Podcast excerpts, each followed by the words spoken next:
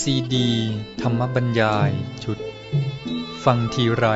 ได้สุขทุกที โดยพระพรมคุณาพรปออประยุตโต วัดยาณเวศกวัน ตำบลบางกระทึก อำเภอสามพรานจังหวัดนครปฐม เรื่องที่ 13 สุขที่แท้มีทุกที่ทุกเวลา ไม่ต้องหาไม่ต้องสร้าง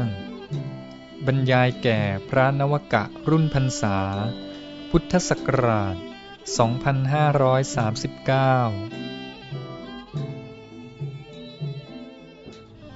ว่าถึงเรื่องความสุขขั้นเหนือปรุงแต่ง ก็คิดว่าจะไม่ยาว นี่เราก็พูดกันมาแล้วถึงความสุขหลายระดับ นี่ระดับนี้ก็ถือระดับสูงสุด นี่ความสุขนี่ก็มีข้อย้ำอยู่อันหนึ่ง ก็คือว่ามันก็ดี แต่ว่ามันก็มีโทษได้ในแง่ที่ว่าไปหลงติดอย่างที่ว่าไปแล้ว ถ้าไปติดปั๊บแล้วก็เกิดปัญหาทันทีติดหลงเพลิดเพลินมัวเมาก็ทำให้เกิดความประมาท เพราะฉะนั้นพระพุทธเจ้าก็ตรัสไว้ ว่านอกจากให้เป็นสุขที่ชอบทำแล้ว ก็ยังไม่ให้หลงติดเพลินสยบด้วยแต่ความสุขแทบทุกอย่างก็จะมีติดได้ มีอยู่ขั้นเดียวที่จะไม่ติด ก็คือความสุขขั้นเหนือปรุงแต่งนี่แหละขั้นเหนือปรุงแต่งนี่ไม่ติดแหละ ถึงมีสุขก็ไม่ติด เพราะว่ามันเป็น ความสุขที่บรรลุด้วยจิตของผู้ที่เป็นอิสระแล้ว นั่นมันก็เลยไม่มีเชื้อที่จะให้ติด หมายความว่าตัวเหตุปัจจัยที่จะทำให้ติดมันไม่มี ท่านผู้บรรลุสุขขั้นสูงสุดนี้ แต่กระทั่งนี้ก็ต้องหมายถึงว่าหมดกิเลสอาสวะก็คือเป็นพระอรหันต์นั่นเองเดี๋ยวนี้จะพูดอย่างนี้มันก็ยัง อาจจะทำให้มีแง่คือว่าเป็นสุขที่เหนือปรุงแต่ง นี่ในกรณีที่เป็นพระอริยะอื่น ๆ ยังไม่เป็นพระอรหันต์ก็อาจจะยังติดเพลินได้เหมือนกัน ที่ว่าไม่ติดเพลินนี่ก็หมายถึงนี่แหละ ต้องเป็นพระอรหันต์เพราะหมดเหตุปัจจัยที่จะทำให้ติด มีจิตเป็นอิสระโดยสมบูรณ์นั่นเราก็พูดได้ในแง่ว่า สุขที่เป็นอิสระ สุขเหนือปรุงแต่งขั้นสูงสุดนะ ก็หมายถึงสุขของพระอาหารหันต์ผู้บรรลุนิพพาน โดยแท้จริงแล้วเนี่ยจึงจะไม่มีการติดเพลินอีกเมื่อไม่ติดเพลินก็ไม่มีทางที่จะประมาท พระพุทธเจ้าก็ตรัสไว้ว่า พระอาหารหันต์เป็นผู้ที่ไม่อาจจะประมาท นี่การที่เข้าถึงความสุขระดับที่เหนือปรุงแต่ง ก็เป็นการเข้าถึงได้ปัญญา ปัญญานั้นเข้าถึงความจริงนั่นเอง หมายความว่าได้รู้เข้าใจสังขารหรือเห็นโลกและชีวิตนี้ตามเป็นจริง หรือจะใช้สำนวนว่าตามที่มันเป็นก็ได้มารู้เห็นตามที่มันเป็นเข้าถึงความจริงแล้ว จิตที่เข้าถึงความจริงแท้นี่ มันก็ไม่มีอะไรจะปรุงแต่งละนะเพราะความจริงมันไม่ใช่เรื่องปรุงแต่งเนี่ย เมื่อเข้าถึงความจริงด้วยปัญญา ก็เกิดความเป็นอิสระ เป็นความสุขประเภทโล่งโปร่งเบา เหมือนอย่างคนที่ว่าจิตยังไม่โล่งไม่โปร่ง ยังมีความติดข้อง มีความไม่รู้ไม่เข้าใจอะไรบางอย่าง มันก็ยังมีความไม่สว่างไม่โปร่งไม่โล่ง อย่างคนที่ดำเนินชีวิตอยู่ในโลกในระดับของสามัญชนเนี่ย ที่ยังไม่รู้ไม่เข้าใจอะไรต่าง ๆ พอไปติดขัด ยังไม่มีปัญญารู้ว่าจะปฏิบัติต่อสิ่งอย่างนั้นอย่างไร จะแก้ปัญหาอย่างไร ความติดขัดก็เกิดขึ้น ในขณะนั้นแม้จะได้สิ่งบำรุงบำเรอสบายอย่างไร มันก็จิตมันก็คล่องมันก็ไม่ได้โปร่งได้ลง นี่เมื่อไรเกิดความรู้ว่าอะไรเป็นอะไรจะต้องทำอะไรต่ออะไรอย่างไรเนี่ย ความโล่งโปร่งเบาก็เกิดขึ้น ก็เรียกว่าพ้นจากทุกข์เป็นอิสระ หรือดับทุกข์ได้ อันนี้มันเป็นความสุขในตัวเองเลย การที่ว่า หมดปัญหาจิตไม่ติดขัด รู้ว่าจะต้องทำอะไรแต่อะไรยังไงการที่รู้เข้าใจ ทางปัญญาเนี่ยมันเป็นความสุขอยู่ในตัวเอง แต่เป็นความสุขที่มีลักษณะแปลก คือว่ามันเป็นความสุขที่ไม่ต้องการการบำรุงบำเรออะไรเนี่ยมันรู้เข้าใจความจริงก็เกิดความโปร่งโล่งเบาก็สบาย ความสุขแบบนี้ท่านเรียกว่าเป็นความสุขแบบไร้ทุกข์นะคือไม่มีความทุกข์หรือว่าดับทุกข์หรือจะใช้คำยังไงก็แล้วแต่นะอันนี้ ปัญญาที่รู้เข้าใจความจริงนะอันนี้มันจะรู้เข้าไปจนถึงธรรมชาติของโลกและชีวิตในขั้นสุดท้ายอย่างที่เคยพูดไปแล้ว ก็คือรู้ สภาพของสิ่งทั้งหลายทุกอย่างที่มันเป็นไปตามความจริงของมันดำรงอยู่ตามสภาพของมัน มันเป็นของไม่เที่ยงเกิดแล้วดับไป ไม่อยู่ในภาวะเดิม และไม่มีใครเป็นเจ้าของบังคับบัญชา เป็นไปตามเหตุปัจจัยของมันเนี่ย ความรู้ความเข้าใจความจริงอย่างเนี้ยจนถึงกระทั่งว่ารู้สว่างโล่ง มันก็ทำให้จิตเนี่ยวางตัววางท่าทีต่อสิ่งทั้งหลายได้ถูกต้อง อย่างที่เคยพูดไปแล้วว่า ในธรรมชาติสังขารทั้งหลาย มันเป็นอนิจจังทุกขังอนัตตาเนี่ยปรากฏแก่มนุษย์ในความสัมพันธ์แก่มนุษย์ว่ามันไม่อยู่ในภาวะที่ตัวต้องการ อันนี้ภาวะที่มันไม่อยู่ในสภาพของมันอย่างเดิม มันมีการเปลี่ยนแปลงไปเรื่อยเนี่ย มันก็เป็นภาวะของสิ่งนั้นตามปกติเป็นธรรมชาติของมัน เราเรียกด้วยศัพท์ว่าเป็นทุกข์ นี่ภาวะที่เป็นทุกข์ในสิ่งทั้งหลายมันก็มีอยู่ตามธรรมชาติ แต่นี้พอมาสัมพันธ์กับมนุษย์ มนุษย์นี่ไปวางท่าที มีความต้องการต่อมันนะเมื่อมีความต้องการก็ต้องการให้มันอยู่ในภาวะอย่างหนึ่งที่ตัวปรารถนา เมื่อมันไม่อยู่ในภาวะนั้นก็เกิดเป็นทุกข์ในใจคนด้วย อันนี้ก็คือ ลักษณะจิตใจของปุถุชนที่ไปสัมพันธ์กับสิ่งเหล่านั้น พอมีปัญญารู้แจ้งว่า สิ่งทั้งหลายมันก็เป็นสภาพของมันอย่างนั้นแหะที่มันเกิดดับมาอยู่ในภาวะที่เราต้องการ เป็นไปไม่ได้ที่จะเป็นอย่างนั้น มันเป็นภาวะแห่งความเปลี่ยนแปลง การตั้งอยู่ในสภาพเดิมไม่ได้ เป็นไปตามเหตุปัจจัยของมัน ก็เรียกว่าเป็นทุกข์ตามธรรมชาติ ตอนนี้เพราะปัญญารู้เนี่ยมันรู้แต่ภาวะที่เป็นทุกข์ในธรรมชาติของสิ่งนั้นเอง แต่ว่ามันไม่มีไอ้เจ้าตัวความต้องการความปรารถนาของตัวเองต่อสิ่งนั้นที่จะไป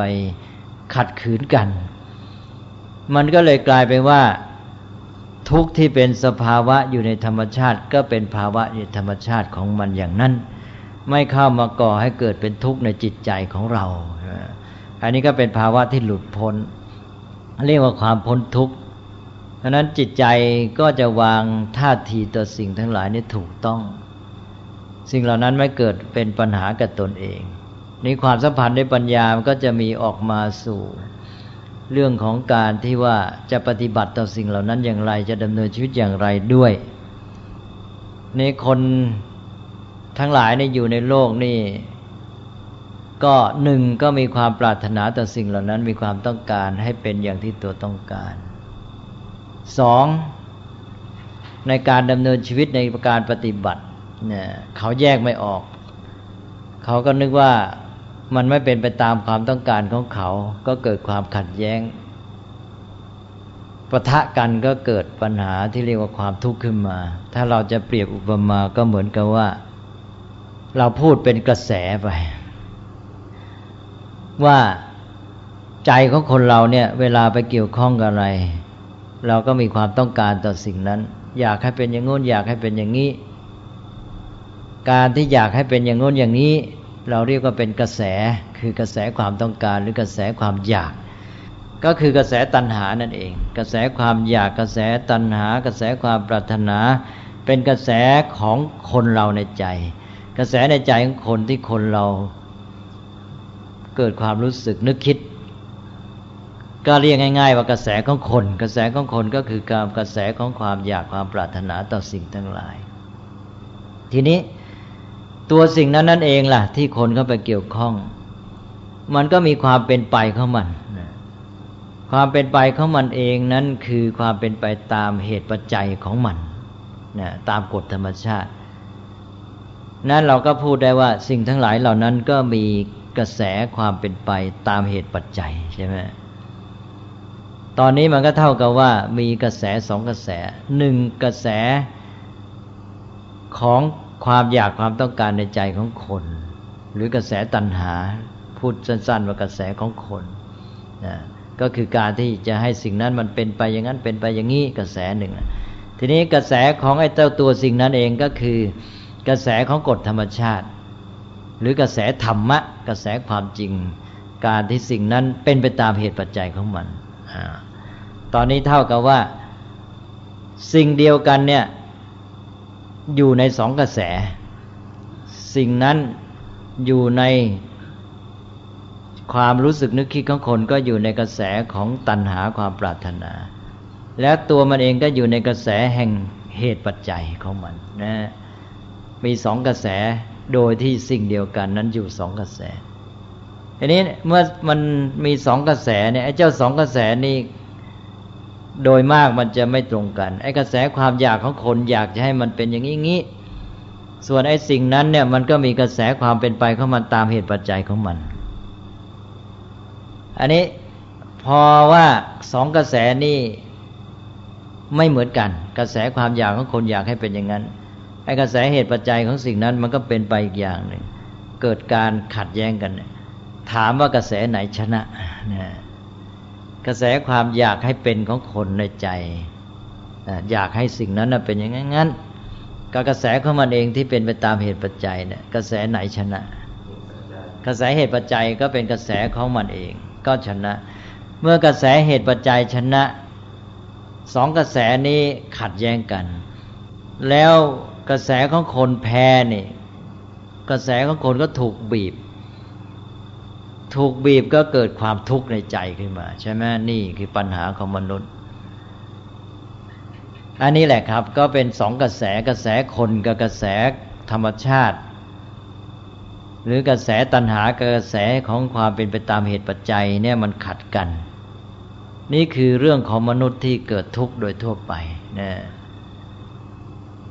อันนี้มนุษย์อย่างนี้ก็เกิดมีความทุกข์ แน่นอนเมื่อไปสัมพันธ์กับอะไรก็ตามนะจะเอาแต่กระแสตัณหากระแสความปรารถนาของตัว แล้วก็ไม่ศึกษาไม่ทำตามเหตุปัจจัย มันก็ไม่ได้ผล หนึ่งตัวเองก็ทุกข์สองก็ไม่ได้ทำตามเหตุปัจจัยได้ปัญญา มันก็ไม่ได้ผลที่ต้องการอีก ทั้งทุกข์ด้วยทั้งไม่ได้ผลด้วย ทีนี้พอมาพัฒนาตามใจสิกขา ก็พัฒนาปัญญาขึ้นมา ตอนนี้แทนที่จะเอาตามความอยากของตัวเองว่าอยากให้สิ่งนั้นสิ่งนี้เป็นยังไงกำหนดเอาว่าตัวเองต้องการอะไร แล้วก็รู้เท่าทันความจริงว่าสิ่งทั้งหลายเนี่ย มันเป็นไปตามเหตุปัจจัยของมันใช่ไหมอย่างนี้เราเราก็รู้แล้วว่า เออ ถ้าเราต้องการจะให้เป็นยังไง เราก็ต้องไปทำตามเหตุปัจจัย เพราะฉะนั้นตอนนี้ก็ เอาเป็นว่า เออ รู้ทันแล้วว่าสิ่งทั้งหลายเนี่ย มันเป็นไปตามเหตุปัจจัยของมัน มันจะไม่เป็นไปตามความอยากความปรารถนาหรือตัณหาของเรา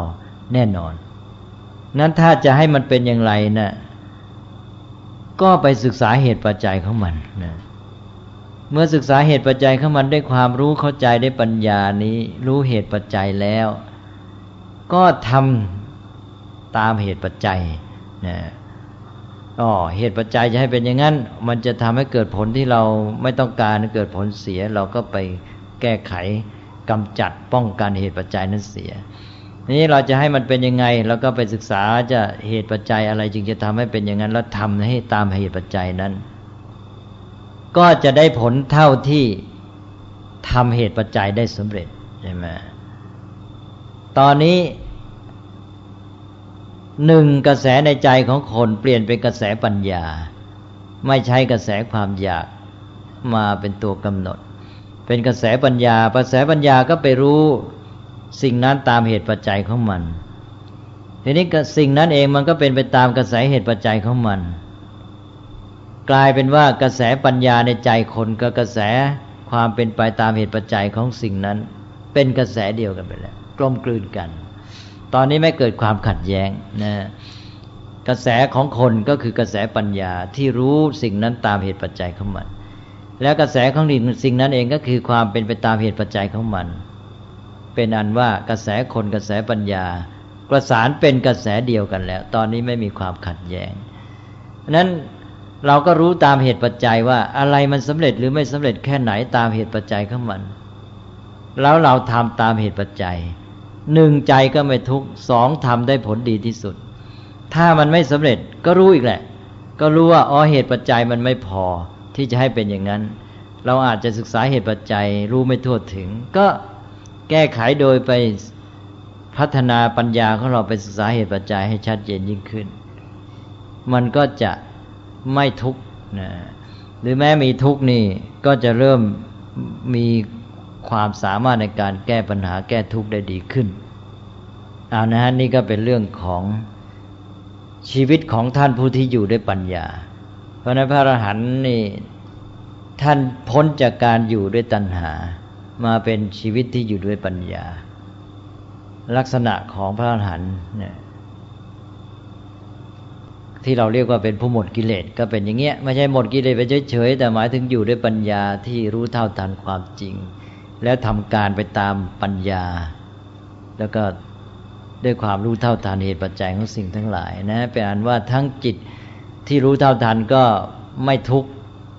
สบายโปร่งโล่งแล้วก็แถมทำการก็ได้ผลด้วยพระธรรมตรงตามเหตุปัจจัยของมันนะ อันนี้ก็เป็นเรื่องที่เป็นลักษณะจิตใจของผู้ที่ว่าไม่มีความทุกข์นะจะมีความสุขแบบที่ว่า ไม่มีการปรุงแต่งหรือเหนือปรุงแต่งอันนี้ เมื่อท่านอยู่ในปัญญาอย่างนี้จะไม่เก็บเอา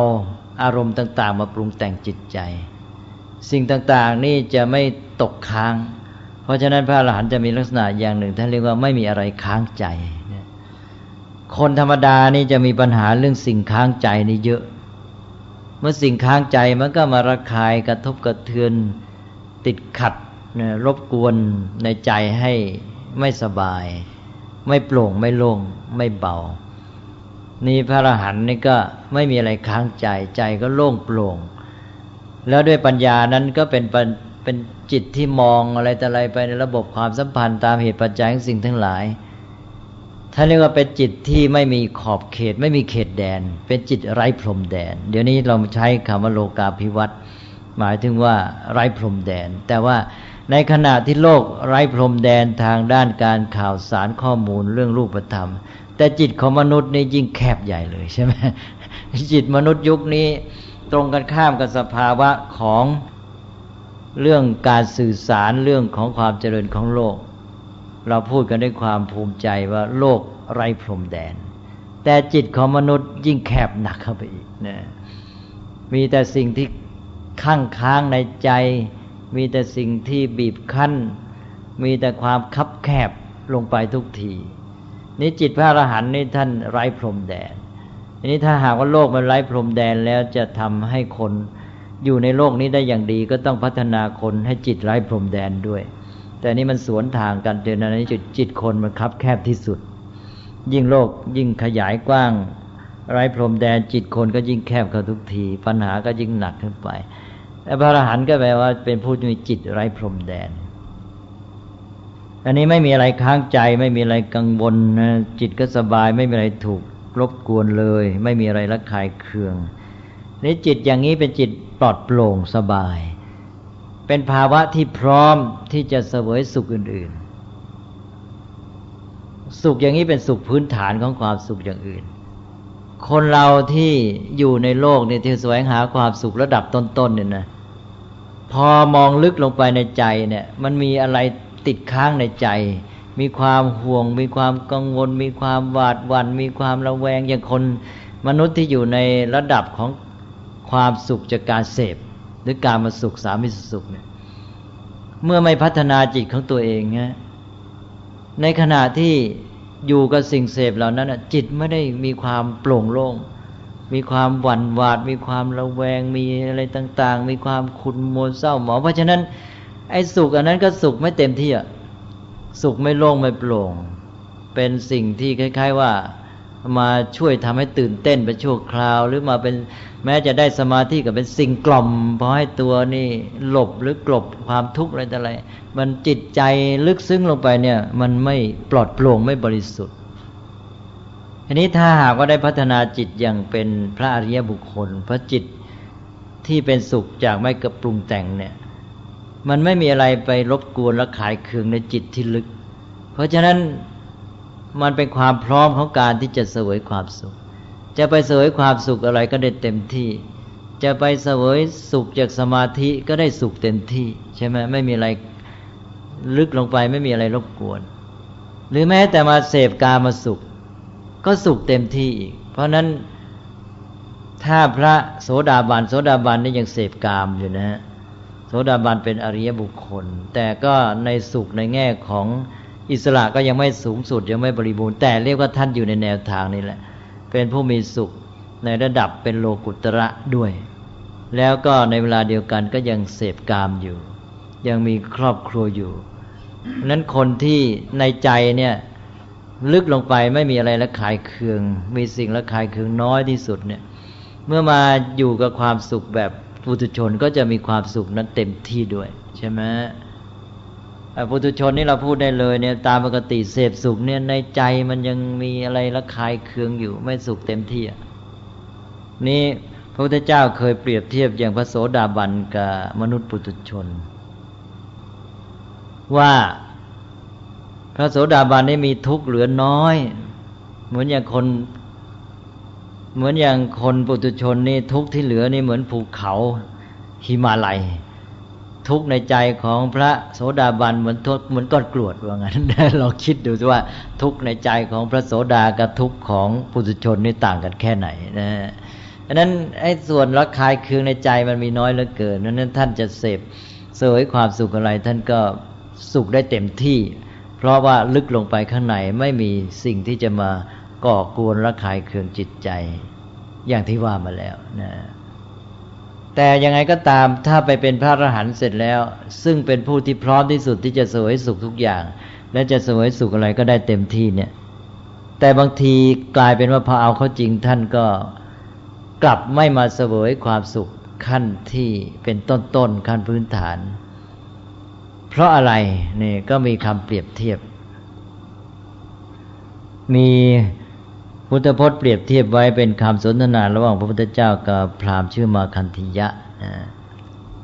ก็ผมก็เคยเอามาเล่าแล้วนะเช่นอย่างเรื่องกรณีที่ว่าเหมือนกับคนที่เคยเป็นโรคเรื้อน แต่ก่อนนี้ถ้าได้เกาที่คันนะหรือเอาตัวไปย่างไฟก็มีความสุข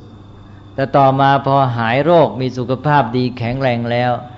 ก็ไม่เห็นไม่อยากมาเสพสุขจากการเอาตัวไปย่างไฟอีกใช่ไหมหรือจากเพราะฉะนั้นคนก็จะมีความสุขสองแบบ คือสุขแบบเกาที่คันก็สุขแบบไม่มีที่คันจะต้องเกาเนี่ยเออเนี่ยสองแบบเนี่ย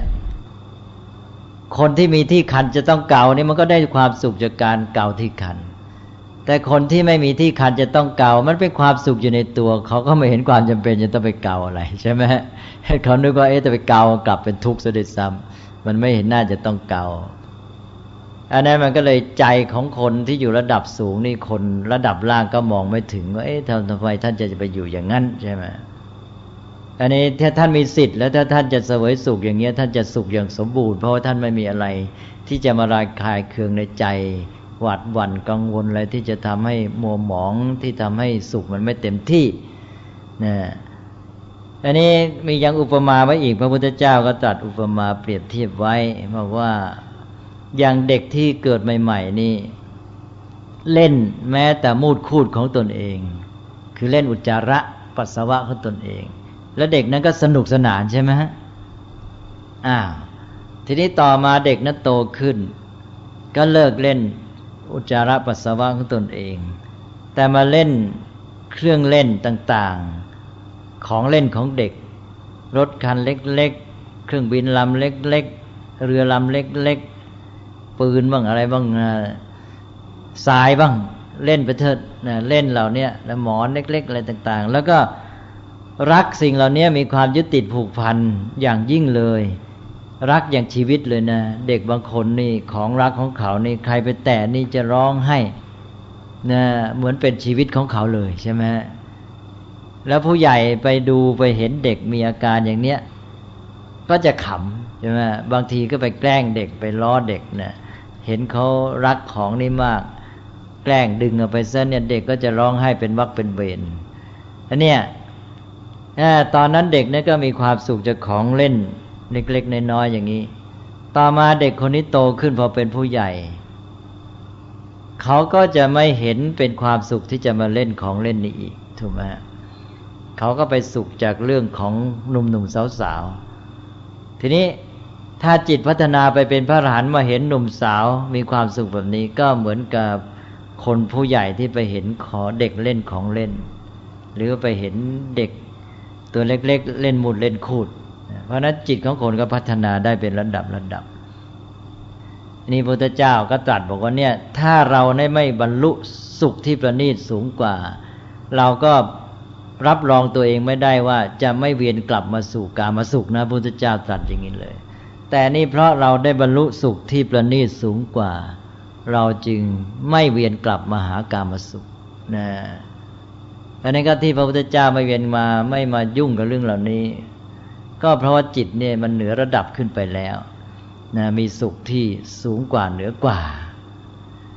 อันนี้ก็เป็นสุขเนี่ยระดับที่เรียกว่าปุถุชนมองไม่เห็นไม่สามารถจะเข้าใจเป็นสุขระดับเหนือปรุงแต่งนะอันนี้ลักษณะของสุขแบบนี้ ก็จะเป็นสุขที่มีอยู่ประจำในตัวเองเลย กลายเป็นคุณสมบัติของตัวเอง ความสุขกลายเป็นคุณสมบัติของชีวิตจิตใจของท่านผู้นั้น แต่ก่อนนี้ตอนต้นเนี่ยความสุขมันไม่เป็นคุณสมบัติภายในนะเป็นสิ่งที่ต้องหา มนุษย์ยุคนี้ก็จะพูดกันบ่อยว่าหาความสุข การที่พูดว่าหาความสุขนี่ก็เท่ากับยอมรับว่าตัวเองไม่มีความสุขอยู่ในตัวใช่ไหมเออความสุขนี้ต้องไปหาก็แสดงว่าตัวเองขาดความสุขนั้น ก็ไปเที่ยววิ่งทยานหากันก็เลยแย่งกัน เพราะว่าความสุขนั้นต้องหาก็แย่งความสุขกันพอแย่งความสุขกันคนหนึ่งได้สุขอีกคนหนึ่งก็ได้ทุกไป เมื่อคนหนึ่งได้คนหนึ่งก็อดความสุขที่ต้องหานี่ ตัวเองขาดแคลนด้วย แล้วเป็นเหตุให้เกิดการแย่งชิงเบียดเบียนกัน นี่พอพัฒนาไปพัฒนาไป ความสุขนั้นอยู่ภายในตัวเองได้เลย โดยไม่ต้องไปเที่ยวหาจากภายนอก ไม่ขึ้นต่อวัตถุสิ่งเสพ ก็เป็นอิสระมากขึ้น ความสุขนี่จะเป็นอิสระมากขึ้นตามลำดับ จนถึงขั้นสูงสุดที่ว่าเหนือการปรุงแต่ง ในที่สุดความสุขจะกลายเป็นคุณสมบัติของชีวิตจิตใจ เป็นของมีอยู่ในตัวนะและตลอดเวลาไอ้ความสุขแบบต้องหานี่มันไม่อยู่ในตัวด้วย และมันไม่อยู่ตลอดเวลาด้วย มันได้เฉพาะเวลาเสพแต่ความสุขแบบอิสระ นี้เป็นความสุขที่มีประจำตัวเลย คุณเป็นคุณสมบัติของชีวิต เมื่อมันเป็นคุณสมบัติของชีวิตมีติดตัวอยู่ตลอดเวลานี่ท่านก็ไม่ต้องหาความสุขอีก ก็กลายเป็นคนเต็มนะเมื่อเป็นคนเต็มแล้วทำไงความสุขมันอยู่ในตัวไม่ต้องหาความสุข กว่าคนจะพัฒนามาถึงระดับนี้ได้นี่ คุณสมบัติด้านอื่นมันเต็มบริบูรณ์หมดแล้วนะศีลก็พัฒนามาจนสมบูรณ์ จิตใจก็พัฒนามาจนสมบูรณ์ปัญญาบริบูรณ์ป่าปัญญาจะสมบูรณ์ในด้านพฤติกรรมจิตใจก็มาสมบูรณ์ด้วย มาถึงจุดนี้อะไรแต่อะไรสมบูรณ์หมดแล้ว ความสุขก็สมบูรณ์เป็นคนเต็มภายใน ตอนนี้ท่านเรียกว่าไม่มีอะไรต้องทำเพื่อตัวเองอีกสัพพะเรียกว่าเป็นผู้บรรลุประโยชน์ตน คนเรานี่ปกติมันต้องหาประโยชน์ตนใช่ไหมมันหนีไม่พ้น แม้จะตั้งอุดมคติว่าให้พยายามบำเพ็ญประโยชน์แก่ผู้อื่นแม้แต่เป็นพระโพธิสัตว์เนี่ย ให้บำเพ็ญกิจเพื่อประโยชน์ผู้อื่นบำเพ็ญประโยชน์ต่าง ๆ แต่ก็ยังต้องทำเพื่อประโยชน์ตนอยู่นั่นแหละอย่างพระโพธิสัตว์ก็คือยังไม่บรรลุนิพพาน ประโยชน์ที่เป็นจุดหมายแห่งชีวิตของตนยังไม่ถึง นั้นพระโพธิสัตว์ก็ บำเพ็ญคุณธรรมความดีด้วยความเสียสละด้วยความตั้งใจ แต่ก็ยังมีเรื่องเพื่อตนเอง แต่พระอรหันต์นี่จะเป็นผู้ที่ว่าบรรลุประโยชน์ตนแล้ว เพราะว่าพัฒนาตัวเองสมบูรณ์แล้ว เป็นคนเต็มก็เลยไม่มีอะไรต้องทำเพื่อตัวเองอีกต่อไปนะจุดนี้ที่สำคัญที่พระอรหันต์ต่างจากพระโพธิสัตว์พระโพธิสัตว์จะเก่งจะทำเพ็ญความดียังไงนะบางทีบำเพ็ญความดีจนกระทั่ง คนอื่นทำไม่ได้ เกินดีไปก็มีบางทีนะหมายความว่าท่านสละเต็มที่ทำด้วยปณิธานสละชีวิตของตนเองต่างๆ ได้หมดเพื่อทำความดีนั้น แต่ก็เพื่อจุดหมายคือบรรลุประโยชน์ตน คือพัฒนาตนให้เป็นพระพุทธเจ้า ยังมีสิ่งที่ต้องทำเพื่อตนเองอยู่ แต่พระอรหันต์นี่บรรลุประโยชน์ตนแล้วไม่มีอะไรต้องทำเพื่อตัวเองอีก เป็นคนที่เต็มบริบูรณ์ ราะนั้นท่านก็ไม่มีเมื่อไม่มีอะไรต้องทำเพื่อตัวเองอีก พลังชีวิตที่มีอยู่ก็เอาไปใช้เพื่อบำเพ็ญประโยชน์แก่ผู้อื่น เพราะว่าพฤติกรรมจิตใจปัญญาพัฒนาดีแล้ว มีความรู้ความสามารถนะแล้วเข้าใจมนุษย์ผู้อื่นนะเห็นเขามีความทุกข์เห็นเขายังไม่บรรลุประโยชน์ตนก็ตัวเองมีความสามารถไม่มีอะไรต้องทำเพื่อตัวเองอีก พลังชีวิตก็มีอยู่ก็เลย เดินทางไปเพื่อช่วยเหลือเพื่อนมนุษย์นะไปช่วยเขาให้เป็นอิสระนะเขายังไม่เป็นอิสระก็ไปช่วยเขาให้เป็นอิสระเพราะนั้นพระอรหันต์รวมทั้งพระพุทธเจ้าด้วย จึงใช้ชีวิตที่เหลืออยู่เนี่ยทำประโยชน์ให้กับเพื่อนมนุษย์ โดยไม่ต้องมีการคำนึงถึงตัวเองอีกต่อไป เพราะตัวเองนี้มีสุขอยู่ประจำเป็นเนื้อตัวเป็นคุณสมบัติภายในแล้ว จะไปทำอะไรก็ได้ ไปเดินทางไปจาริกไปไหน ก็มีความสุขอยู่ตลอดเวลา อันนั้นก็เอาความสุขไปเผยแพร่ เอาความสุขไปให้แก่ผู้อื่น เป็นนักให้ความสุขได้เต็มที่บริบูรณ์เลยนะนั่นก็ตรงข้ามกับมนุษย์ปุถุชนที่มีทุกข์ก็เอาทุกข์ไประบายให้แก่ผู้อื่น แล้วไปหาความสุขให้กับตัวเองโดยแช่งแย่งความสุขกัน ส่วนพระอรหันต์นี่ มีความสุขบริบูรณ์แล้วก็เอาความสุขนั้นไประบายให้แก่ผู้อื่น ไปแจกจ่ายความสุข ไปให้ความสุขแก่ผู้อื่น นี่คือชีวิตของพระอรหันต์เพราะนั้น ก็ไปเอาเป็นชีวิตที่ไม่มีอะไรต้องทำเพื่อตนเองก็ทำเพื่อผู้อื่นได้เต็มที่อันนี้ลักษณะจิตใจที่เป็นพื้นของพระอรหันต์ก็ไปอันว่าอยู่ด้วยปัญญา เมื่ออยู่ด้วยปัญญาจิตใจนี้จะมีความรู้สึกที่เป็นพื้นก็คืออุเบกขา ซึ่งเคยพูดไปแล้วนะ อุเบกขานี่ก็คือภาวะจิตที่มันลงตัวกับทุกอย่าง ซึ่งเคยอุปมาให้แล้วบอกว่า ภาวะอุเบกขานี่เป็นภาวะที่เรียกว่าลึกซึ้งที่สุด จะเข้าใจได้ก็โดยอุปมาเขาขอเล่าอุปมาซ้ำอีกที ที่บอกว่าเหมือนอย่างสารถีขับรถมา้าหรือขับรถ ยนต์นี่ก็ได้ เอาสมัยก่อนนี่ขับรถมา สารถีขับรถมานี่ ถ้าเป็นผู้เชี่ยวชาญแล้วเนี่ยนะ เวลาขับรถมาออกมา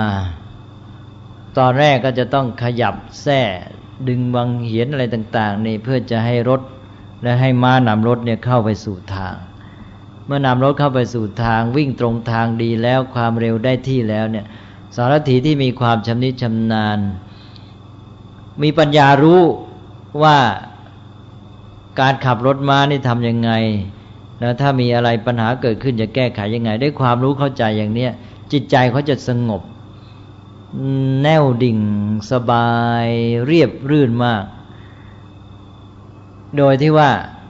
พอทุกอย่างลงตัวอย่างที่บอกเมื่อกี้ว่าม้าวิ่งเข้าที่ดีความเร็วสนิทดีตรงทางดีนะ เขาก็นั่งเรียบ จิตใจเขาเป็นอุเบกขา แต่เป็นจิตใจจิตใจที่เป็นอุเบกขานี่คือจิตใจที่มีปัญญารู้พร้อมเลย ถ้าม้าวิ่งผิดความเร็วนิดหนึ่งจะออกนอกทางนิดหนึ่งอะไรเนี่ยเขาจะแก้ได้ทันควันเลย จิตที่มีความรู้ปัญญาอยู่เต็มบริบูรณ์นะตื่นตัวอยู่ตลอดเวลา แต่เรียบสงบดิ่งอย่างเงี้ยเป็นจิตที่เรียกว่าอุเบกขา อันนี้คนมนุษย์ทั่วไปเนี่ย ในการเดินทางชีวิตเนี่ยก็เหมือนกับคนขับรถม้าที่ยังไม่เชี่ยวชาญ ไม่รู้อะไรจะเกิดขึ้นจะเป็นยังไงอะไรเกิดขึ้นจะทำยังไงจิตเนี่ยมันมีความหวาดหวัน่นมีความกังวลอะไรต่าง ๆ อยู่ตลอดเวลา จิตมันไม่ลงตัวกับชีวิตของตนเอง ทีนี้พระอรหันต์นั้นมีความรู้เข้าใจสิ่งทั้งหลาย รู้ธรรมะ รู้ความเป็นไปของกฎธรรมชาติจนกระทั่งจิตนี้ลงตัวพอดีกับชีวิตของตนเองแล้ว เพราะฉะนั้นอยู่ด้วยความที่มีสติ มีปัญญารู้เข้าใจเต็มที่จิตลงตัวก็เป็นอุเบกขา เป็นจิตที่เรียบสบายตลอดเวลาเลยนะนี่ก็เป็นอุปมาหนึ่งเพื่อให้เห็นถึงลักษณะจิตใจ ว่าอุเบกขานี่สำคัญมันเหนือกว่าสุข สุขนี่ยังต่ำกว่าอุเบกขานะเพราะว่าสุขมันยังมีลักษณะที่ต้องอาศัยทำให้ อะไรคล้าย ๆ ว่าเป็นการที่ยังไม่ไม่ลงตัวทีเดียวนะพอจิตลงตัวนี่มันจะเป็นอุเบกขาเรียบสงบ เป็นจิตที่อยู่ในภาวะที่สูงมากนะก็อันนี้ก็ได้พูดมาคิดว่าในเรื่องของสุขขั้นเนื้อปรุงแต่งก็พอสมควรกับเวลาอาจารย์บอกว่าพระอรหันต์นี่ เป็นจิตใจไร้แดงอยู่ที่เอออย่างแล้วอยากมองกว้างคิดไกลนี่อ๋อนี่ของของเราเราเราเอามองในแง่ของ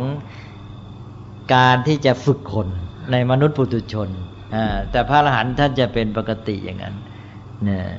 อันนี้เราพยายามฝึกว่าทำไงให้คนนี่พยายามทำตามหลักการพุทธศาสนาขึ้นมา ฝึกตัวขึ้นมา ให้มองอะไรแคบๆมองให้กว้าง นะมองให้ไปทั่วโลก มองให้เห็นระบบความสัมพันธ์ของเหตุปัจจัยในชีวิตในสังคมในโลกนี้ทั้งหมด แล้วคิดไกลเห็นกระบวนการเหตุปัจจัยที่สืบมาจากอดีตไปสู่อนาคตอย่างไรใช่ไหมแล้วฝ่ายสูงก็คือตั้งเป้าหมายดำเนินชีวิตหรือทำกิจกรรมเพื่อจุดมุ่งหมายที่ดีงาม ไม่ใช่ว่าเป็นสิ่งที่เพียงเพื่อลาบยศอะไรต่าง ๆ เป็นของที่ต่ำนะ มีอะไรสงสัยไหมฮะที่พูดอาจารย์ผมสงสัยว่าเมื่อบรรลุภาวะสูงสุดอย่างนิพพานแล้วเนี่ยอรหันต์ทุกรูปก็น่าจะเออเหมือนกันหมดในคุณสมบัติแต่สมัยนี้มันก็ยังมีเรื่องของอินทรีย์ที่ติดตัวมามีเรื่องของลักษณะที่แตกต่างผมมองว่าเมื่อบรรลุสุภาวะมันสงบนิ่งรักเรียบชอบจิตบริสุทธิ์ที่นาสวะ ความกว้างหรือว่าจิตที่ไรแต่ปัญญาที่เกิดตรงนั้นมันน่าจะเทียบเท่ากันแต่มันก็มีมันมีมันมีส่วนที่เหมือนกันพระพุทธเจ้ายังตัดเลยบอกว่า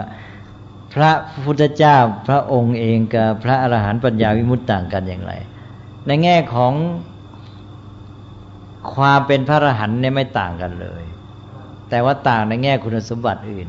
ใช่ไหมอย่างความสามารถอะไรต่าง